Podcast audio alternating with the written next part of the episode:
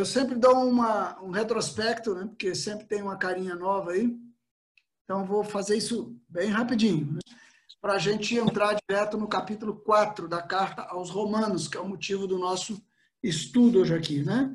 Então, a carta aos Romanos é uma carta de Paulo, escrita no ano 56 depois de Cristo, quando Paulo provavelmente estava na sua terceira viagem missionária e passando por Corinto, ele escreve à igreja em Roma, na expectativa ali de fazer uma base, inclusive para ir à Espanha, onde então começaria é, na, naquilo que Paulo pensava um novo percurso para a expansão do evangelho. É, nós sabemos que as coisas não caminharam exatamente como Paulo planejou, ele, mas o Senhor o levou a Roma, ele ficou preso lá e de sua casa ele conseguiu ainda edificar a igreja e ministrar com certa liberdade em Roma. Né? A carta aos Romanos ela tem vários temas, a gente tem se concentrado em, em, alguns temas. O tema principal que a gente tem falado aqui, o esboço da carta, nós temos dividido em quatro tópicos. É, o primeiro, a gente diz que a carta trata da justiça de Deus, uma nova humanidade, a promessa de Deus a Israel e como esse evangelho pleno deve unificar toda a igreja. Por que unificar toda a igreja? Porque a igreja de Roma estava dividida. Então, esses quatro tópicos, o objetivo era unificar a igreja, porque a igreja em Roma estava dividida entre judeus e gentios. Então, o imperador Cláudio tinha expulsado os, os, judeus lá no ano 49, e no ano 54 eles foram autorizados a voltar para Roma. E Paulo, então, está escrevendo isso, mostrando a importância da igreja estar em unidade, inclusive para propagar o evangelho na Espanha e outras áreas, como era a intenção de Paulo. É, do capítulo 1 ao capítulo 4, basicamente, a gente tem um resumo disso. É como se fosse um esqueleto do livro aos Romanos. E depois, do capítulo 5 em diante, nós vamos trabalhar, é, Paulo vai trabalhando esses temas, né? É, eu não sei se isso é intencional ou é simplesmente uma didática do Espírito Santo. O Espírito Santo é fantástico, né? mesmo quando a gente não planeja as coisas, ele faz essa, esse planejamento para a gente. Outros temas que a gente viu são é, a dualidade do, da, que há na, na Carta aos Romanos, por exemplo, entre fé e obras, lei e graça, carne e espírito, é, o Otmani, por exemplo, também fala um outro ponto que a gente vai abordando, esses outros tópicos a gente vai abordando no decorrer do estudo, que é, é natureza pecaminosa versus, ou como a solução, a cruz. E, e isso o Otmani chama naquele seu livrinho A Vida Cristã Normal de pecado no singular. Pecado é sinônimo de natureza pecaminosa. E Pecados, no plural, no plural, que são os atos de pecado, a solução seria o sangue de Cristo. Então, essas coisas vão sendo abordadas é, na carta aos Romanos. É, no capítulo 1, eu estou falando aqui já resumindo, né? Para os que já ouviram e para os que estão chegando. No capítulo 1, Paulo se apresenta, ele fala essencialmente da pessoa de Jesus, é, como Jesus foi identificado, ele usa uma expressão interessante, ele usa, ah, não sei se é nomeado, como ele foi designado, designado filho de Deus, né? E a gente já falou sobre isso, é, essa expressão filho de Deus. É, depois ele vai falar desse evangelho de Jesus, que é o evangelho que deve unificar a igreja para ser então levado a todo o mundo. É, no capítulos, capítulos 2 e 3, a abordagem é bem interessante. Capítulos 2 e 3, Paulo fala tanto sobre a questão de judeus e de gentios, e como ambos são, eles estão ali se degladiando, mas na verdade ambos os povos são indesculpáveis perante Deus. Os judeus, de certa forma, se orgulhavam por ter a lei, etc. E tal. Os gentios eles não têm uma lei exterior como a Torá, mas eles têm uma lei interior, é uma lei da consciência, é como se fosse um resíduo da imagem e semelhança de Deus que existe em todo homem pecador, embora tenhamos caído e separados da graça de Deus, falando do homem natural, o homem traz em si ainda um resíduo dessa imagem e semelhança de Deus que lhe é, inspira para algumas coisas. Então é por isso que nós temos é, uma consciência coletiva. Por que, que o, o motorista não pega o carro Claro que alguns fazem, né? Mas, de certa forma, não, não joga na calçada para matar todos os pedestres, né? Quando faz isso, ou é por uma ação demoníaca, por um descontrole, mas todos temos uma consciência que temos que respeitar as leis, esperar o pedestre atravessar, temos que respeitar o vizinho, temos que ser... Há uma certa consciência, não é a consciência de Deus. Por quê? Porque o homem, na sua consciência, ele morreu para Deus. O que, que significa isso? O homem, partindo agora do princípio do Novo Testamento. Lembra, eu falei no Velho Testamento que, quando nós abordamos é, o livro de Daniel, que nós não temos base no Velho Testamento para fazer algumas afirmações. Muito embora isso não signifique que essas coisas não existem. Por exemplo, trindade. Não se fala trindade no Velho Testamento. Né? É, quando a, a, o Gênesis fala, e façamos o homem, e nós já explicamos, mostramos até videozinho para os irmãos, que a ideia maior é de um conselho celestial, é de um Elohim, ou seja, de um conjunto que está ali com Deus, de querubins, e anjos, e dentre estes anjos, alguns, inclusive, nós já vimos naquele nosso videozinho, alguns desses anjos é, foram precipitados do, é, da, das regiões ali com, com o Senhor, né, do, dos céus de Deus, é, aguardando o julgamento por causa da rebelião que o então, nós assim, chamamos Lúcifer, né? também não é uma nomenclatura específica, essa nomenclatura Lúcifer, nós já vimos que ela foi inserida, mas esse anjo, esse querubim da guarda, como diz o livro de Ezequiel, é provável que ele esperava alcançar um pouco mais, uma posição um pouco maior. E quando Deus decide criar os céus e a terra, estudou aqui, claro, conjecturando, tá, irmão? Decide criar os céus e a terra e colocar o homem, criar, criar o homem em sua imagem e semelhança, e colocá-lo como governador de toda, de toda essa nova realidade, uh, me parece que ele ficou um pouco frustrado. Então, ele promove uma rebelião entre os, os demais é, anjos, e vocês conhecem a história, não vou repetir aqui. Mas o que eu quero colocar é que numa base para afirmarmos trindade, é, numa base para afirmarmos, por exemplo, uh, Deus, uh, o Pai, Jesus como Deus e homem, né? Muito embora apareça manifestações, apareçam manifestações do Velho Testamento, o anjo do Senhor, que muito provavelmente é uma figura da pessoa de Cristo, mas algumas coisas nós já podemos afirmar aqui. Então, por exemplo, também não tem é, espírito, alma e corpo. Você não encontra base para isso. Por quê? Porque a doutrina judaica, a teologia judaica é uma teologia que fala é, de um só Deus, é uma teologia que fala do homem como um ser total. Quando a, a, o hebraico usa a palavra nefesh, que alguns é, traduzem por alma vivente, não é alma no sentido do grego psique, é alma, é um ser total que implica em corpo, alma e espírito, se a gente for usar uma analogia do pensamento grego. Então, essas coisas não estão presentes no Velho Testamento, mas isso não quer dizer que não exista, mas isso faz parte de uma revelação progressiva de Deus, que à medida que nós vamos caminhando na sua palavra e vamos entrando no Novo Testamento, é como se a visão fosse se abrindo e a gente então fosse encaixando as peças do quebra-cabeça. E aí a visão fosse ficando mais clara para todos nós. Então, nós que hoje conhecemos o Novo Testamento, nós temos um entendimento muito maior, porque nos foi revelado a partir de Jesus e depois pelo Espírito Santo que, nós, que Deus fez habitar em nós. Então, por exemplo, a questão do Espírito. Nós sabemos que quando o, o homem, apesar de o Velho Testamento não falar, mas o homem é corpo, alma e espírito. E o que significa isso? Bem, corpo é isso aqui que nós conhecemos, essa parte externa do homem. E alma é, seria o quê? Seria a nossa base de personalidade, a nossa psique. Né? Resumindo-se bem, bem simploriamente falando, seria, digamos assim, o que nos faz ter, é, pensar, sentir, ter vontade, etc. Isso é o que caracteriza a nossa personalidade, é o que faz você ser você e eu ser eu. E não há ninguém igual. Porém, lá no mais interior do homem tem o espírito do homem. Então, o espírito, a palavra espírito é a palavra vento, tanto no hebraico quanto no grego. É ruá no hebraico e pneuma no grego. Então, é, é, o sopro de Deus. É por isso que Deus sopra o seu espírito sobre o homem e aquela, aquele barro se torna uma alma vivente.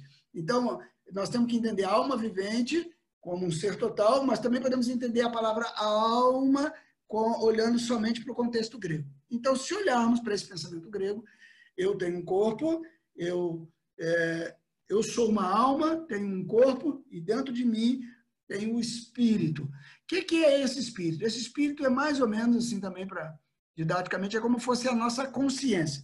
Então imagina que o meu corpo está com fome, né? Estou com fome, eu estou sentindo uma necessidade física de comer. Pode ser comer, pode ser de fazer sexo, pode ser de roubar, de matar, seja lá o que for, pode ser para coisas boas, para coisas ruins. E a, a minha alma, que é a gerente de tudo isso, ela diz: vá lá e coma. Então a minha consciência diz assim: opa, não, você não pode comer agora. Primeiro, porque essa comida não é sua.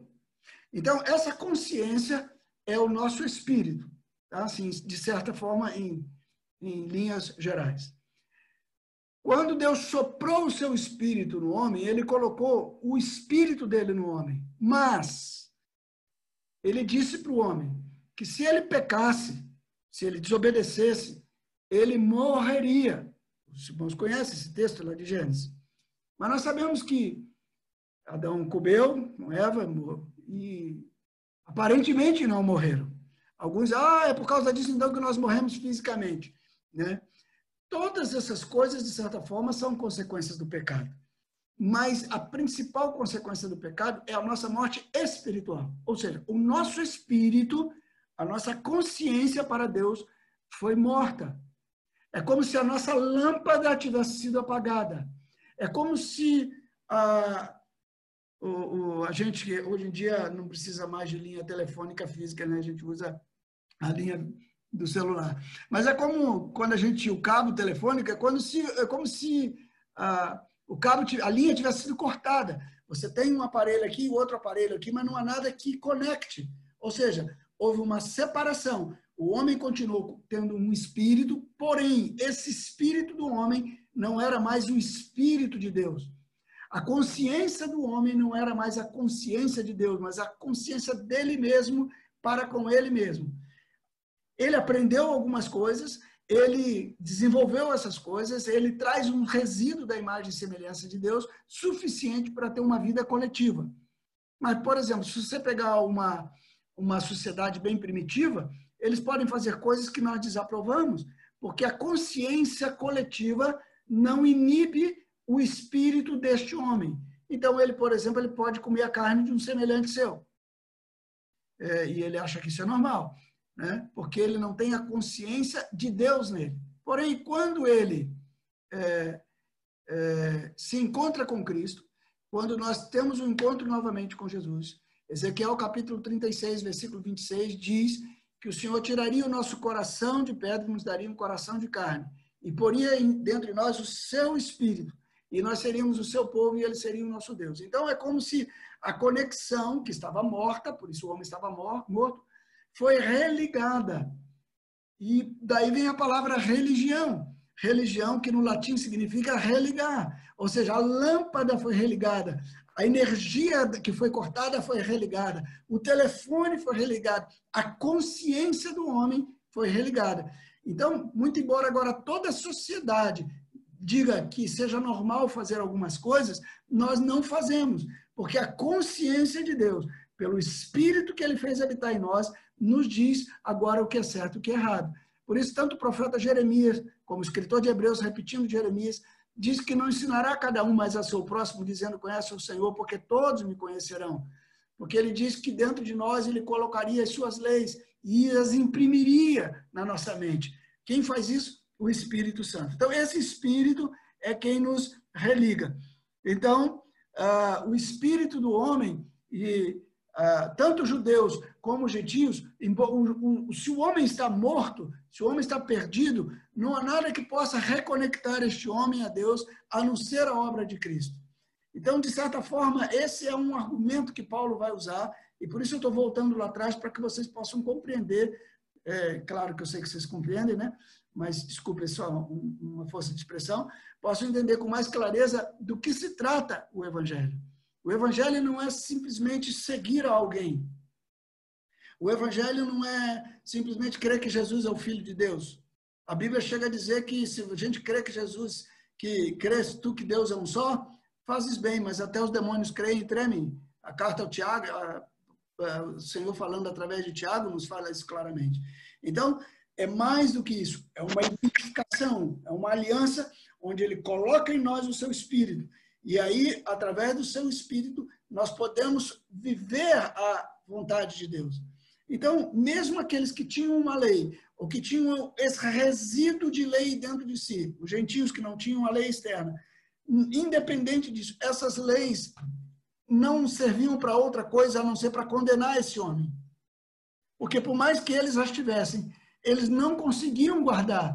Eles sempre derrapavam. Todo homem natural, por mais que ele saiba o que ele tem que fazer, ele não faz. É isso que Paulo diz em Romanos capítulo 7. Quando a gente chegar lá, a gente vai ver. Ele diz: o bem que eu quero fazer eu não faço, mas o mal que eu não quero, esse faço. Então, o, a síntese do capítulo 2 e o capítulo 3 é que tanto judeus quanto não judeus, gentios, toda a humanidade está presa ao pecado, com lei ou sem lei. Né? Não é o fato de não ter uma lei que deixa o homem livre. Né? Então, é, ninguém poderá ser salvo nem pela lei judaica e nem pela lei interior, porque todos nós falhamos em guardar. Muito bem. Então, são um apanhado geral. É, agora, entrando propriamente no capítulo 4, nós falamos um pouquinho aqui também sobre eleição, né, no capítulo 3, e foi muito bacana. Entender esse processo de como Deus vai trabalhando essas coisas para cumprir um propósito. Então, é, o pecado não foi um acidente de percurso. O homem não conseguir guardar a lei é, moral ou a lei, a Torá, a lei judaica, não foi assim uma coisa que Deus elaborou e aí não deu certo e Deus falou, puxa, o que, que eu vou fazer agora? Né? Na verdade, Deus não tem plano B. Isso faz parte de um plano é, eterno de Deus desde antes da fundação do mundo. Deus estava comunicando através disso um plano, um plano soberano seu, que era de revelar-se como um Deus de amor, que vai se oferecer no lugar desse homem incompetente, incapaz de agradá-lo. E ele vai fazer tudo para trazer esse homem à sua comunhão, à sua convivência plena. E isso é o que a gente chama de graça né, no Novo Testamento. No Velho Testamento tem essa palavra também, no hebraico é a palavra recede, que é, é amor gracioso ou misericordioso. É a primeira origem da palavra graça na Bíblia. Né? Então, quando nós entramos no capítulo 4, é, nós vamos entender um pouco sobre como é que funciona essa justificação. Já que o homem não consegue se justificar diante de Deus, nem pela lei judaica, nem pela lei interior, é, como seria essa justificação? Então, eu diria que o tema do capítulo 4 seria a justificação a parte das ordenanças e da lei. Os que estão em Cristo são declarados justos por Deus. Deus nos declara justos. Deus nos justifica através de Cristo. Então, essa palavra é justificado. Justificado não é uma justiça que alguém conseguiu. Eu me lembro aqui, é, e essa semana, por que eu estou lembrando disso? Essa semana eu tive que mexer numa papelada aqui, e surgiu uma pergunta, e eu fui lá consultar os, um processo. Os mais antigos se lembram que eu tive um acidente de trânsito em 1995, e, e eu. É, fui, é, foi, foi dado como, é, eu não sei qual seria exatamente o termo jurídico, mas é, não foi imputado pena para mim. Mas o que é que eu fiz para isso? Nada, eu simplesmente, eu, é, o juiz me ofereceu uma condição e eu aceitei esta condição e por aceitar esta condição e cumprir aquela condição, ao final do prazo, o, é, o que poderia ser é, ventilado como um crime ou coisa parecida foi é, atribuído a mim como é, isento de culpa. Né? Então, é, mais ou menos é isso que é o processo da justificação. É algo que não é algo que você faz, mas que alguém te apresenta uma possibilidade e você simplesmente concorda com ela. Aí, nós falamos aqui que Paulo faz então um retorno, foi essa introdução aqui que a gente aqui que nós paramos, a história de Abraão e do propósito eterno. E eu não sei quantos de vocês leram os capítulos lá de Gênesis que nós combinamos aqui, né? Pelo menos falamos de ler. É, eu sei que alguns não estavam aqui, mas acho que é muito importante que lessem a história de, de Abraão, desde lá do capítulo 12, 11, 12 é propriamente chamado, finalzinho do 11 ali, quando ele vem com seu pai, né, de, de Arã.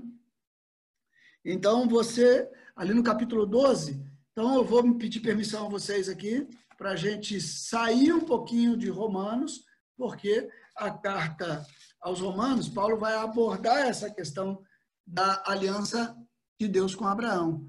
E vai mostrar qual, qual era o plano na sua essência. E o plano nunca foi só para os judeus, tampouco só para os gentios, mas que Deus tinha um plano maior. Então, uh, vamos fazer um breve, uma, uma uh, pincelada aqui no livro de Gênesis. Uh, no capítulo 12, diz assim: Ora, disse, versículo 1, disse o Senhor a Abraão, a Abrão, não a Abraão, Abrão, sai da tua terra, da tua parentela e da casa de teu pai e vai para a terra que te mostrarei. De ti farei uma grande nação, te abençoarei, te engrandecerei o nome, se tu uma bênção. Abençoarei os que te abençoarem, amaldiçoarei os que te amaldiçoarem, e em ti serão benditas todas as famílias da terra. Partiu, pois, Abraão, como lhe ordenara o Senhor, e Ló foi com ele. Bem, não vou ler o, o capítulo todo, a gente vai lendo assim, né? Então, a promessa é: de ti farei uma grande nação. Primeiro ponto. E abençoarei os que te abençoarem. Consequentemente, amaldiçoarei os que te amaldiçoarem. Capítulo 13, versículos 14 a 18. Disse o Senhor a Abrão, depois que Ló se separou dele. Vocês conhecem a história é, que Ló é, talvez fosse assim um elemento de segurança de Abraão. Abraão foi, cumpriu a promessa, mas vai que não dá muito certo, ele tinha pelo menos o Ló com ele. Parece que nós fazemos alguma coisa assim, né? Agradamos a Deus, mas sempre temos um, um planinho é, de fundo. Né? Eu, o irmão Christian Shen, falecido Christian Shen, ele dizia, é, ele tinha uma, a filhinha dele, quando era pequena, é, ela se sentia segura com uma fraldinha. Então, quando ela estava sozinha no quarto, eles precisavam deixar ela sozinha, eles deixavam ela com uma fraldinha. Então, às vezes, a gente deixa a criança com uma fraldinha, com uma luzinha, com um travesseiro. Eu, quando eu era criança, eu tinha um travesseirinho. Até o nome dele não vou falar aqui, não, senão vocês vão, vão, vão dar risada aí. né? Então, é, é, mas tinha uma fraldinha. E aquela fraldinha, a função da fraldinha é, e do travesseirinho é comunicar uma segurança. E o cheiro, eu me lembro uma vez que eu briguei com a minha mãe, eu devia ter uns 5 anos, 4 anos, não me lembro. A mãe lavou o travesseiro e o travesseiro perdeu o cheiro. e eu fiquei bravo com a mãe, porque a mãe lavou o travesseiro, né? Porque o, o não era o meu travesseiro, né? E, então, a função dessas coisas é trazer segurança. Então, o Christian Shen diz assim, o Ló era a fraldinha do Abraão. Era a sensação de que ele saiu, deixou tudo, mas tinha alguém da família com ele. E aí nós conhecemos como Deus vai trabalhando Abraão até dizer, Deus dizer para Abraão, você precisa confiar única e exclusivamente em mim. E aí Abraão se separa de Ló. E aqui no capítulo 13 diz assim, disse o Senhor a Abraão, depois que Ló se separou dele, ergue os olhos e olha desde onde estás para o norte e para o sul, para o oriente e para o ocidente. Né? Norte, sul, leste, oeste. Porque toda esta essa terra que vês, eu te darei a ti e a tua descendência para sempre. Farei a tua descendência como o pó da terra, de maneira que se alguém puder contar o pó da terra, então se contará também a tua descendência. Levanta-te, percorre essa terra, no seu comprimento e na sua largura, porque eu te darei. E Abraão, mudando as suas tendas, foi habitar nos carvalhais de mãe, que estão junto a Hebron, e levantou ali um altar ao Senhor. Parênteses. Quando Deus nos dá uma promessa, quando Deus nos dá uma palavra, nós precisamos sair e ir fazendo o que Deus falou. Percorrer a terra. Abraão não percorreu simplesmente porque era nômade. Ele percorreu porque ele estava tomando posse de uma promessa que lhe foi dada pelo Senhor. Então, ah, aqui está o Abraão, é, tomando posse. Primeiro, ele recebe a promessa, no capítulo 13, o Senhor reforça a promessa e compartilha visualmente. Deus é didático. Deus mexe com o sentido de Abraão. Deus primeiro fala, Abraão entende, agora Deus se revela visualmente. Diz, Olha para a areia do mar. Vê se você pode contar. Conta. Abraão disse: Não consigo. Então, olha para o Oriente e para o Ocidente. Deus vai fazendo com que Abraão entre na promessa. E agora Deus diz para ele: agora percorre toda a terra, porque eu vou te dar tudo isso à tua descendência como herança perpétua. Então, essa é a aliança.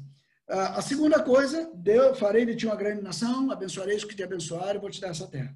Depois Deus diz, no capítulo 15, versículos 1 a 6, depois desses acontecimentos veio a palavra do Senhor a Abraão numa visão e disse, não temas, Abraão, eu sou o teu escudo e o teu galardão será sobremodo grande. Respondeu Abraão, Senhor Deus, se me haverás de dar, eh, que me haverás de dar, de dar se continuo sem filhos? E o herdeiro da minha casa é o Damasceno Eliezer. Disse mais Abraão: A mim não me concedeste descendência, e um servo nascido na minha casa será o meu herdeiro. A isto respondeu logo o Senhor.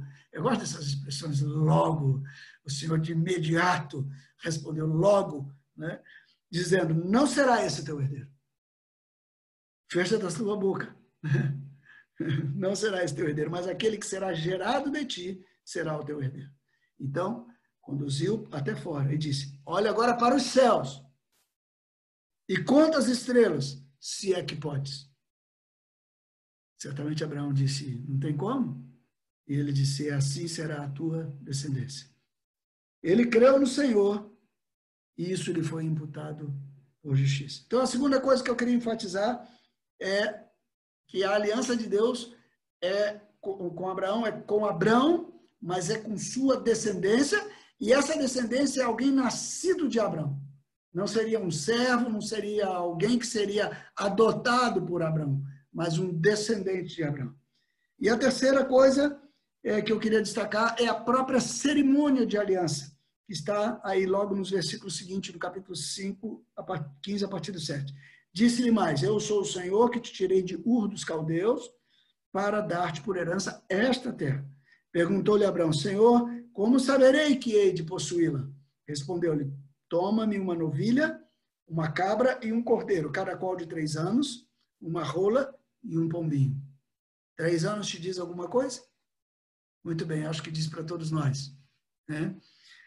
E ele, tomando todos esses animais, partiu-os pelo meio e lhes pôs em ordem as metades, umas defronte das outras, e não partiu as aves aves de rapina desciam sobre os cadáveres, porém Abraão as enxotava. Ao pôr do sol caiu profundo sono sobre Abraão, e grande pavor, e cerradas trevas o acometeram. Então lhe disse: Sabe com certeza que a tua posteridade será peregrina em terra alheia, e será reduzida à escravidão, e será afligida por 400 anos. Olha que tremendo o Senhor já profetiza aqui lá atrás, 400 anos de Egito. É, alguns incrédulos aqui e acham que exatamente por isso não pode se atribuir é, o, o livro de Gênesis a Moisés. Outros aqui acham que Moisés, quando escreve isso, ele já tem ciência dos 400 anos, de certa forma, e tem por isso escreve. Mas esse aqui é um, na verdade, é uma tradição oral que foi passando e que Moisés só compilou isso aqui. Mas também eu julgarei a gente a quem tem de sujeitar-se, depois sairão com grande riqueza. E tu irás para teus pais em, em paz, serás sepultado em ditosa velhice. Na quarta geração tornarão para aqui, porque não se encheu ainda a medida da iniquidade dos amorreus. E sucedeu que, posto o sol, houve densas trevas, e eis um fogareiro fumegante, uma tocha de fogo, que passou entre aqueles pedaços. Eu vou ler um pouquinho mais. É, naquele mesmo dia fez o Senhor aliança com Abraão, dizendo: A tua descendência desta terra, desde o rio do Egito até o grande Eufrates, Queneu, Quenezeu, o Cadmoneu, o Eteu, o Ferezeu, os Refaíns, o Amorreu, o Cananeu, o Gegazeu, o Jebuseu. Ah, mais um detalhe aqui. É, Deus promete multiplicar a semente de Abraão. Capítulo 17 versículos 4 e 5. É, eu vou ler do 1. A ênfase é o 4 e 5, mas vou ler do 1. Quando atingiu Abraão a idade de 99 anos, apareceu o Senhor e disse: 99 anos. Abraão estava prestes já a ter Isaac. Eu sou Deus Todo-Poderoso, ando na minha presença, ser perfeito. Farei uma aliança entre mim e ti e te multiplicarei extraordinariamente. Postrou-se Abraão, rosto em terra, e Deus lhe falou: Quanto a mim, será contigo a minha aliança, será pais de numerosas nações. Abraão, Abraão já não será o teu nome, e sim Abraão, porque por pai de numerosas nações te constituí. E aí continua, fartei fecundo, etc. Uh, ah, aqui nesses capítulos, versículos 4 e 5, Deus vai só confirmando, assim como Deus foi revelando a Abraão, primeiro uma palavra, depois uma visão da areia do mar, depois das estrelas do céu, Deus também foi, a aliança foi sendo feita gradualmente, até o ponto máximo é, de trocar de nome e de instituir a circuncisão, que vocês vão ver logo nos versículos seguintes. É, versículos seguintes aqui, é, versículos 6 e a 8, é, Deus começa agora a mudar o caráter dessa promessa para a descendência, que diz assim: estabelecerei a minha aliança entre mim e ti e a tua descendência no decorrer das, tuas, das suas gerações, aliança perpétua para ser o teu Deus e da tua descendência. O Paulo vai falar isso em Gálatas e também em Romanos, quando ele fala sobre o descendente e não os descendentes porque não se referia só apenas a um povo, mas se referia mais até do que isso a uma pessoa, e este é Jesus Cristo, o filho de Abraão. Dar-te-ei a tua descendência a terra das tuas peregrinações, toda a terra de Canaã, em possessão perpétua, e serei o seu Deus. E disse mais Deus a Abraão, a Abraão, guardarás a minha aliança, tu e a tua descendência, no decurso das suas gerações. Esta é a aliança que esta é a minha aliança, que guardareis entre mim e vós e a tua descendência. Todo macho entre vós será circuncidado. Circuncidareis a carne do vosso prepúcio. É, será isso por sinal de aliança entre mim e vós. E aí vai, o que tem oito dias será circuncidado e todo esse processo. A Edmar está colocando aqui, uma coisa que me chama a atenção é no capítulo 18, versículo 19. Gostaria de esclarecer um pouco melhor isso aqui, Edmar? Daniel, é, é que que eu vejo assim a, a, respeito de como o senhor leva a sério a questão da do, da, da educação, né, do ensinado de pai para filho, é, quando é, o senhor faz um estabelece o pacto dele com, com Abraão, né, que ele fala que sai da tua casa, da casa da tua parentela e vai para o lugar que eu vou te mostrar, tal. Ele fala acerca da descendência dele, que abençoará a descendência dele, que será é, numerosa como a areia da areia do, da praia, as estrelas dos céus, tudo mais. É, no versículo 19 aqui, ele vem falando, né, é, que ele escolheu Abraão para que ele ordene os seus filhos e a casa depois dele, né, no caminho do Senhor e pratique a justiça e juízo. Porque ele fazendo isso, é, ele vai, vai o Senhor diz aqui, né? Para que o Senhor faça vir sobre Abraão o que tem falado a seu respeito, ou seja, todas as promessas que o Senhor fez a Abraão é, estava atrelada é, à ordenação da sua casa e, do, e, e, dos seus descendentes, né? Ou seja, assim, vejo assim, a questão da, da educação, do, né, do passar de pai para filho, de orientação, né? Eu creio que isso aí foi que contou muito na, na vida de Abraão, para que ele pudesse alcançar as coisas que Deus prometeu para ele.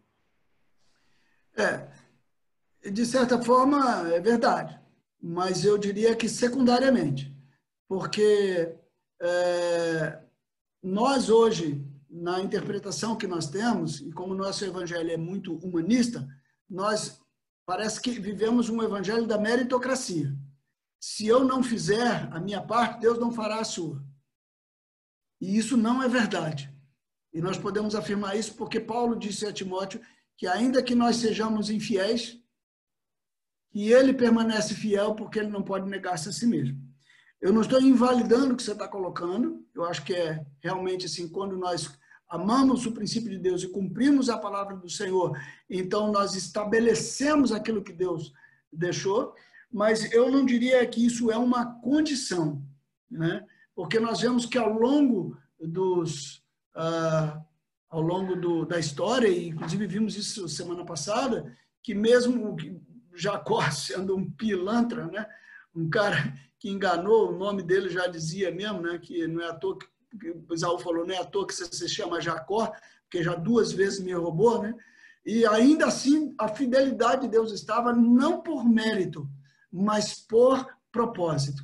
Então, é esse ponto que eu queria destacar, e por favor, não entenda mal, não é que eu estou querendo invalidar, não, eu acho que temos que ser fiéis ao Senhor, mas não fiéis simplesmente para que então o Senhor traga sobre nós a sua promessa e a sua bênção. Mas nós somos fiéis agora porque somos parte do propósito do projeto. E é isso que Deus está falando aqui no capítulo 18. Porque a questão aqui é que Deus está para destruir Sodoma e Gomorra. E ele está pensando como é que ele vai destruir Sodoma e Gomorra sem ter comunicado a Abraão com quem ele fez aliança. E aí eu preciso voltar lá onde eu estava antes de chegar no capítulo 18. Porque o que, o que eu estava querendo concluir aqui, antes dessa parte da, de Abraão ser obediente, etc., é, a parte principal não é do Abraão, mas é da aliança de Deus. Deus faz uma aliança com Abraão. Então, o que vocês acabaram de ler aqui foi um ritual de aliança. De que era constituído o ritual de aliança? O ritual de aliança era morto um animal, ou ali vocês viram um animal de três anos, né? três anos, quanto foi mesmo o ministério de Jesus, vocês se lembram? Né? Três anos. E aí, é, esse animal é morto. É, depois que o animal é morto, é, vem um fogareiro que passa entre as partes daquele animal, selando com o sangue daqueles animais a aliança entre Deus e Abraão, e Abraão. Depois, então, eles trocam, Deus troca de nome com Abraão. Isso também é parte do ritual de aliança. É mais ou menos por causa disso que a gente hoje hoje tem se perdido a beleza disso, né? Porque alguns defendem que a mulher não precisa ter o nome do marido, é, mas fazem isso por um humanismo. Muito embora outros fizessem o contrário também por machismo. Mas o que eu quero colocar é que a essência dessa troca de nomes está numa aliança. Então Deus pega o nome dele e o nome de, de, de Deus, ele, é, de certa forma, é identificado com a terceira pessoa do singular do verbo ser no verbo hebra, do, do, no hebraico, que é, hayá ou haitá. I, H, V, H. Só que o I, em hebraico, ele não é hum, praticamente, um, não, tem, não tem grande influência, ele não é exatamente uma vogal como é em português. A, a palavra, a letra principal aí é o H.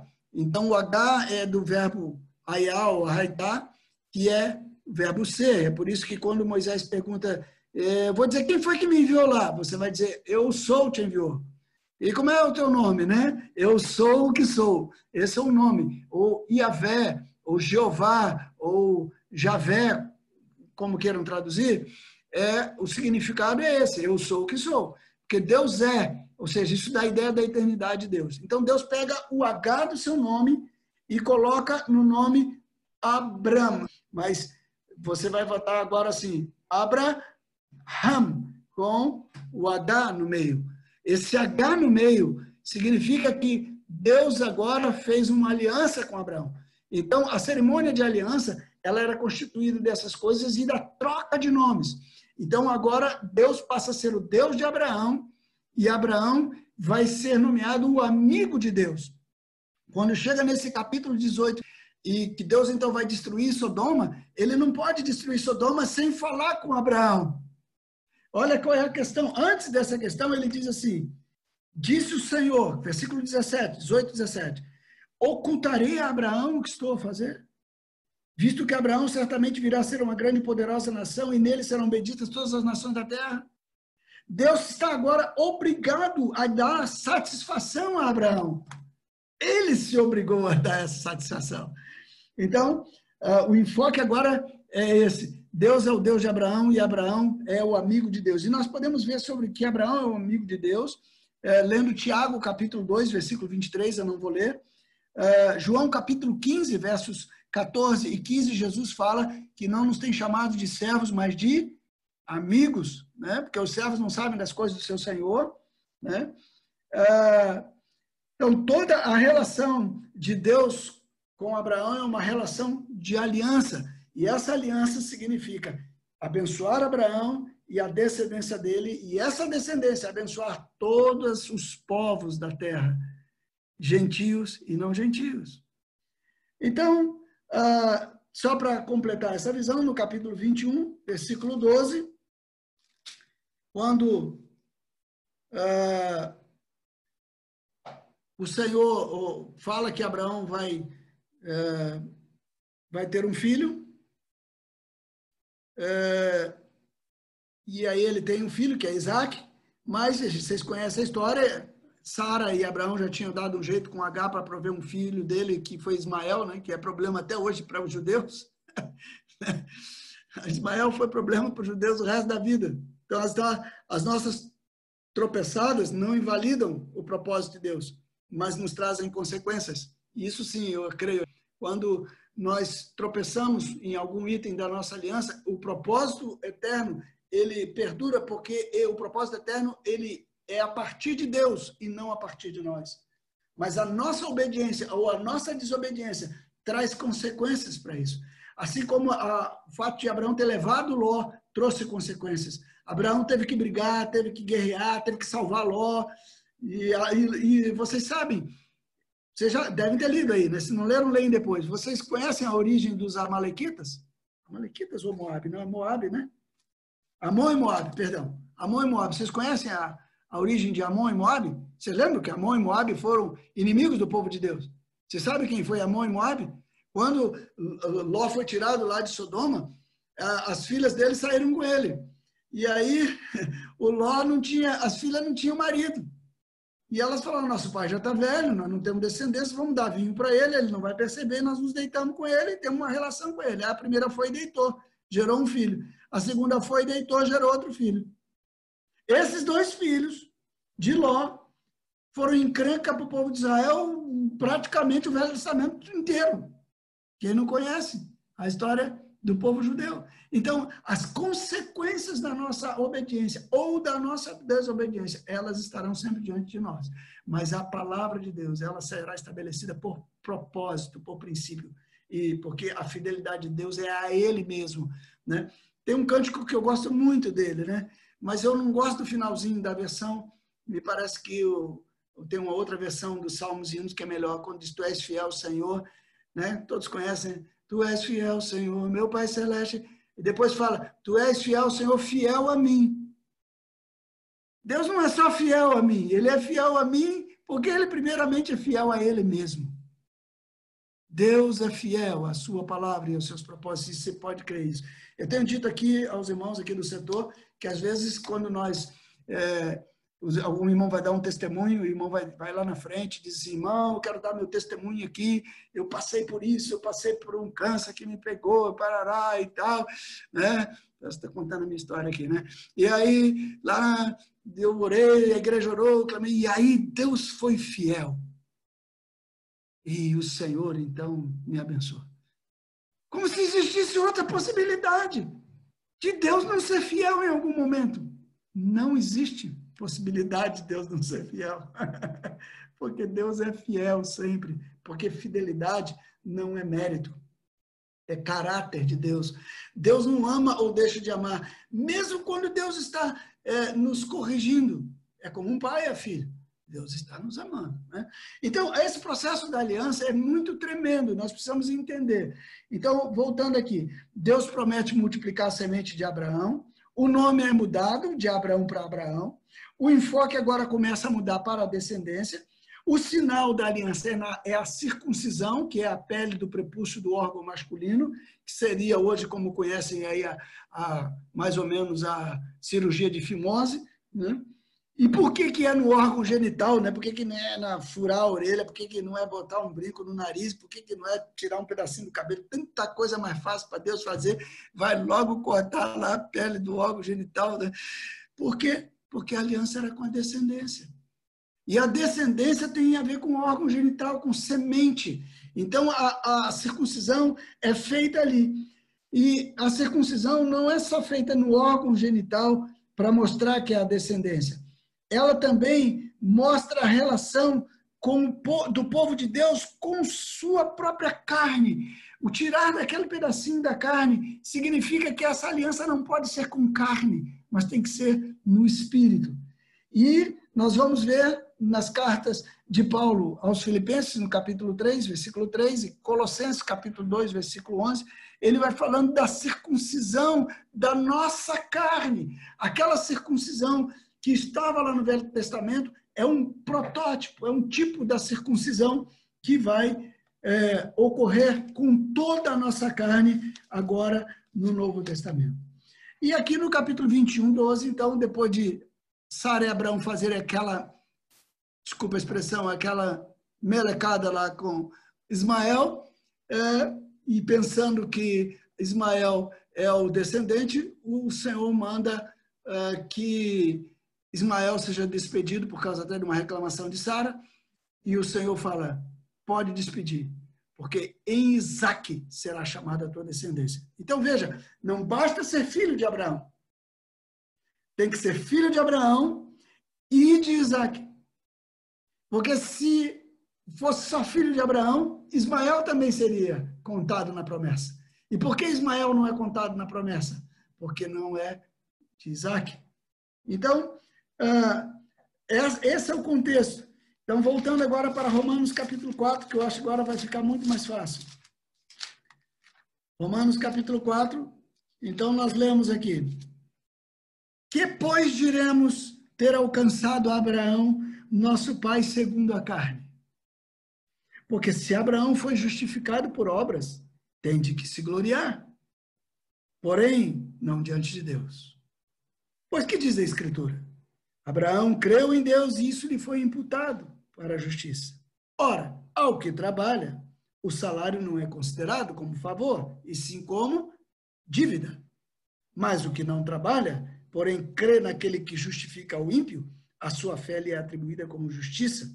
E é assim também que Davi declara ser bem-aventurado o homem a quem Deus atribui justiça, independente de obras. Bem-aventurados aqueles cujas iniquidades são perdoadas e cujos pecados são cobertos. Bem-aventurado o homem a quem o Senhor jamais imputará pecado. Vem, pois, esta bem-aventurança exclusivamente sobre os circuncisos, sobre os judeus, ou também sobre os incircuncisos? Visto que dizemos a fé foi imputada a Abraão para a justiça. Como, pois, lhe foi atribuída? Estando ele já circuncidado ou incircunciso? No regime da não no regime da circuncisão, e sim quando incircunciso. Quando Deus fez a promessa a Abraão, Abraão ainda não estava circuncidado. A circuncisão é o selo da promessa. Recebeu o sinal da circuncisão como selo da justiça de Deus, da justiça da fé, que teve quando ainda incircunciso, para vir a ser o pai de todos os que embora não circuncidados, a fim de que eles fossem imputados à justiça. E pai da circuncisão, isto é, daqueles que são apenas circuncisos, não são apenas circuncisos, mas também andam nas pisadas da fé que teve nosso pai Abraão antes de ser circuncidado. Então, o que fez Abraão para ser justificado? Abraão foi justificado antes da lei. A lei veio 430 anos depois de Abraão. A lei veio muito depois.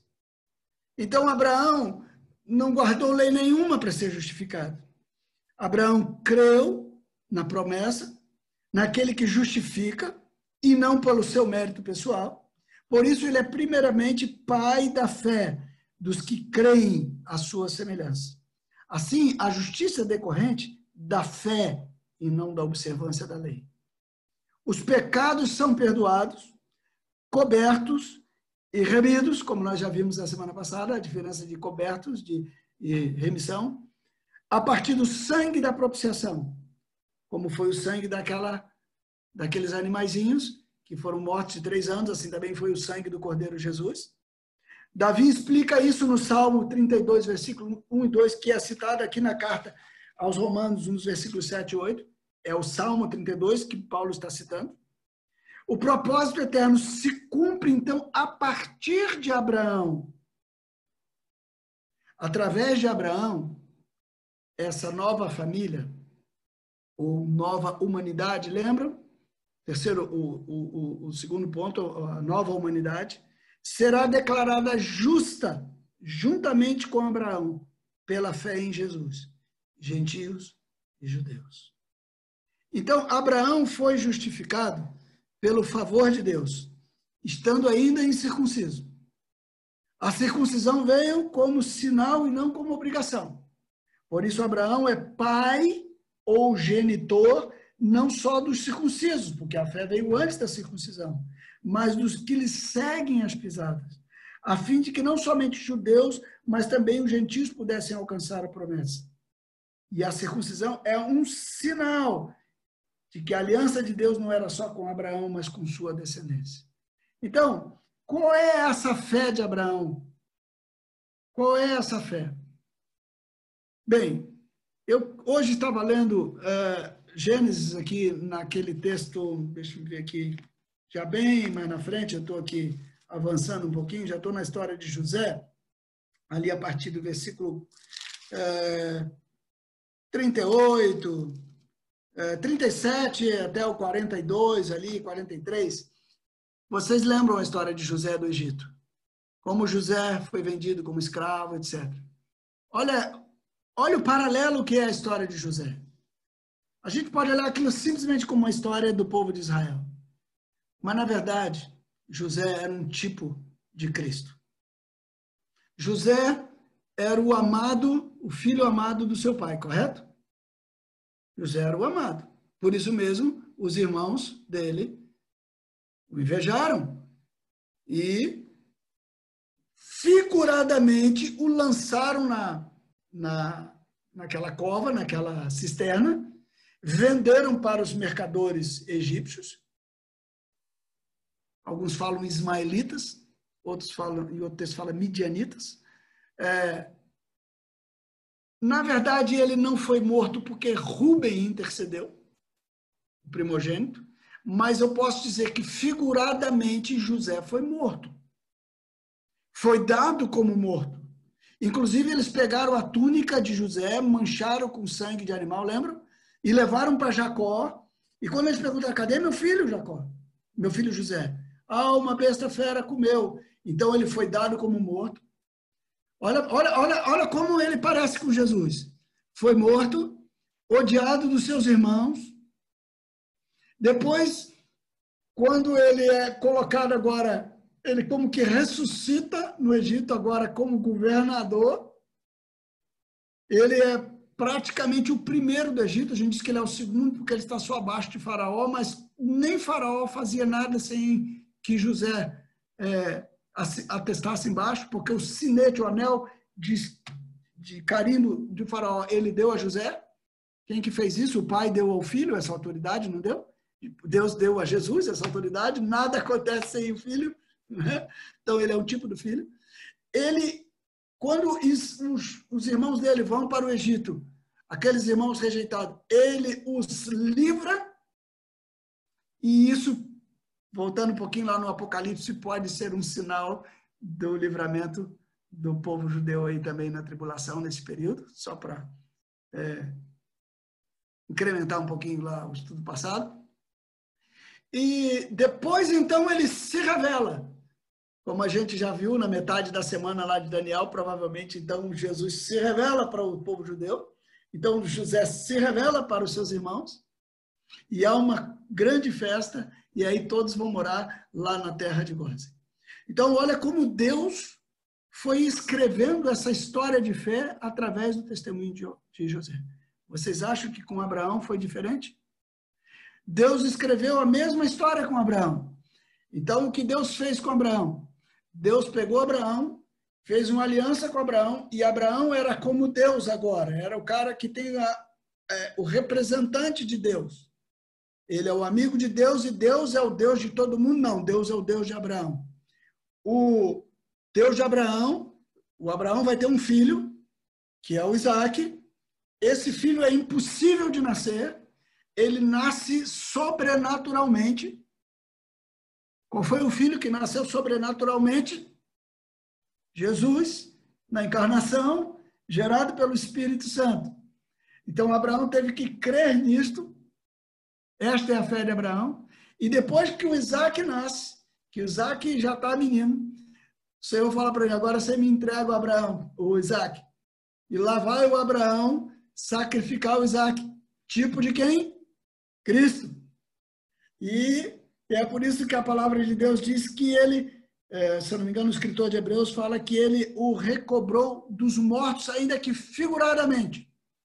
Então, a fé de Abraão, meus irmãos amados, não é uma fé qualquer.